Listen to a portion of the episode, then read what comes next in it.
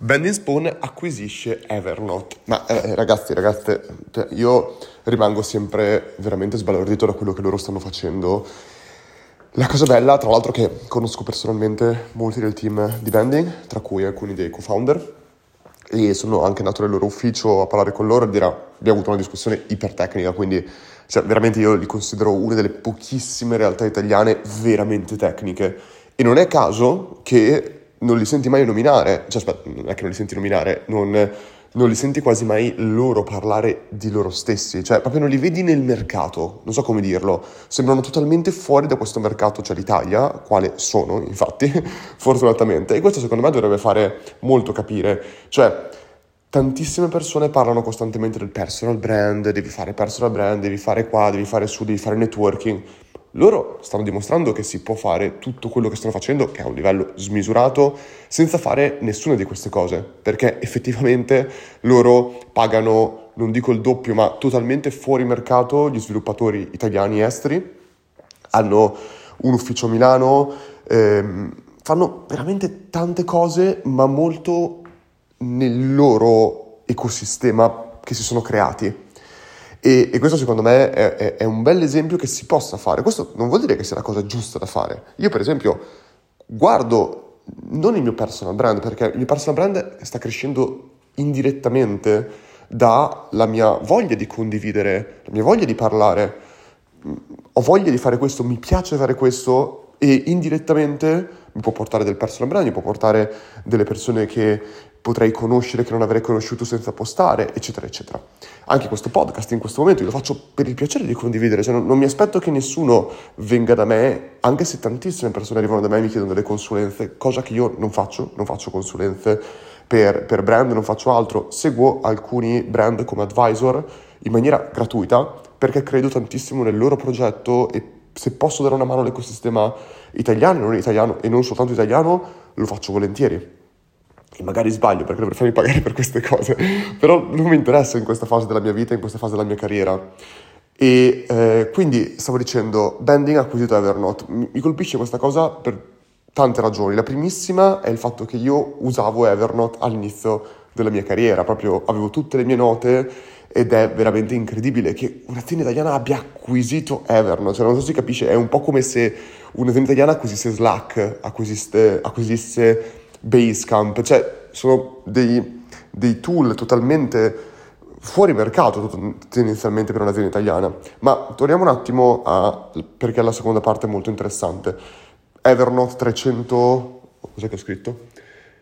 Quali sono le statistiche che ho visto? 300, no, 250 milioni di utenti nel mondo, 100 milioni di fatturato e 300 dipendenti. Ora, Evernote era in declino in generale e Bending Spoon quello che vuole fare chiaramente è mettere a disposizione che cosa? E questa è una cosa molto importante da tutti quanti guardare. Cioè Bending Spoon non è che può arrivare e dire sì, vi, vi finanzio io, vi, vi... Cioè, chiaramente li hanno acquisiti, ma ora che li hanno acquisiti, cioè è come hai comprato una bellissima macchina, ma poi devi saperla guidare, devi avere i soldi per la benzina e tutto il resto. Loro non è che hanno preso un, un catorcio e hanno detto la rivoluzione totalmente a livello di eh, economics e quindi metto io una valanga di soldi, eccetera, eccetera. È una realtà italiana che, anche se hanno avuto 340 milioni di, di round, che probabilmente ne avranno usati un bel po' per questa acquisizione, non è una realtà che ha a disposizione miliardi da investire in questo tipo di aziende. Loro mettono a disposizione qualcosa che è totalmente low cost, passatemi il termine, sulla carta, che non è eh, parte, non, è, non, mettono a disposizione software tecnologici, non mettono a disposizione eh, impianti industriali, mettono a disposizione le loro conoscenze. E questa è la cosa più incredibile. Loro, infatti, hanno qualcosa, e questo è l'identico esatto modello di Rocket. Rocket Internet si, eh, lo fanno in maniera diversa, perché Banding quello che fa è che loro comprendono perfettamente che loro non sono probabilmente sono comunque fortissimi, ma sono, la loro vera competenza non è quella di creare un progetto da 0 a 1. Un imprenditore e un'imprenditrice devono capire benissimo a un certo punto della loro carriera in cosa sono più bravi. Sono più bravi nel scalare un progetto, sono più bravi a creare un progetto, sono più bravi eccetera eccetera. Ci sono proprio delle imprenditori e imprenditrici che ho conosciuto. Pensiamo per esempio Talent Garden adesso che la nuova Irene Bosi, la nuova CEO di Talent Garden, che è ex Yux, lei ha fatto tantissimi passaggi dentro Yux, ma ora con Talent Garden cerca di portare Talent Garden da 100 se, se li vogliamo definire che Talent Garden è a 100, diciamo che per me sono già 1000, da 1000 a 10.000, da 1000 a 100.000. Quando invece, per esempio, Davide, Davide Attoli, il co-founder di Talent Garden, era la persona giusta da portarlo da 0 a 100, da 0 a 1000. E a un certo punto ha capito che ci voleva una persona che era specializzata in quello. Ecco, sia Rocket che Bending sanno perfettamente questo. Loro acquisiscono realtà, hanno acquisito Splice, hanno acquisito eh, che altro ho letto, ne hanno acquisite t- tante, tante, tante realtà che avevano già un enorme user base, che avevano già un, ehm, un, un, hanno trovato il product market fit, hanno trovato il modo di monetizzare e loro arrivano e mettono le loro competenze nel portare queste realtà da 1000 a 100.000. Scalando che cosa? Scalando principalmente tutte le strategie di monetizzazione, tutte le strategie di crescita, che loro sono fortissimi in questo, sono fortissimi nella parte di analisi dati, di tutto quanto.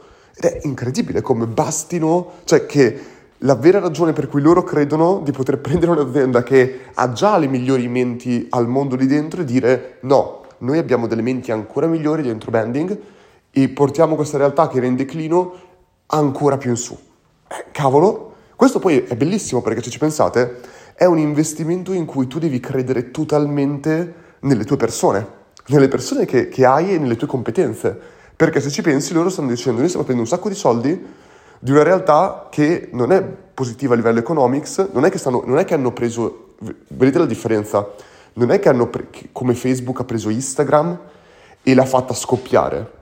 Bending sta prendendo un'azienda che è in declino e la devono risollevare, ma non grazie appunto, come ho detto in precedenza, al fatto che abbiano miliardi o al fatto che abbiano un sacco di follower da poter usare, ma grazie alle loro competenze.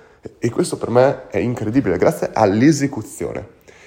E per me questo qua è un bellissimo, bellissimo esempio. In Italia, cioè ragazzi, io rimango sorpreso, tantissimi super esperti, super esperti in Italia, ancora oggi siamo lì a discutere del si dice growth hacking o growth marketing, eh, c'è il product led o il product market fit. Ah no, questo no, è un modo... Chi se ne strafotte? Cioè, ma veramente abbiamo tempo da perdere con questo? Mentre noi perdiamo tempo a discutere di queste cose, c'è chi invece dice, ma guarda, growth hacking? Chiamalo growth hacking, chiamalo marketing, chiamalo come stracazzo ti pare. Noi lo facciamo però, perché Benny fa growth hacking.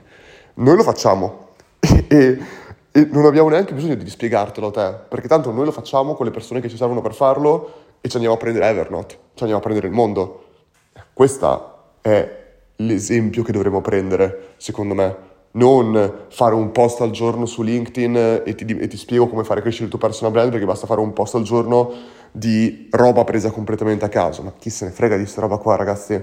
Cioè, io ripeto, io condivido perché ho voglia di condividere. Questo podcast, non so neanche quante persone lo ascoltino non guardo neanche le statistiche, non me ne frega niente, ho voglia di condividere, ma non, non, se, se, il vostro scopo è far crescere personal brand, non condividete, non è veramente, ecco, non è così che si ottengono le cose. E secondo me Bending è un fantastico, fantastico esempio.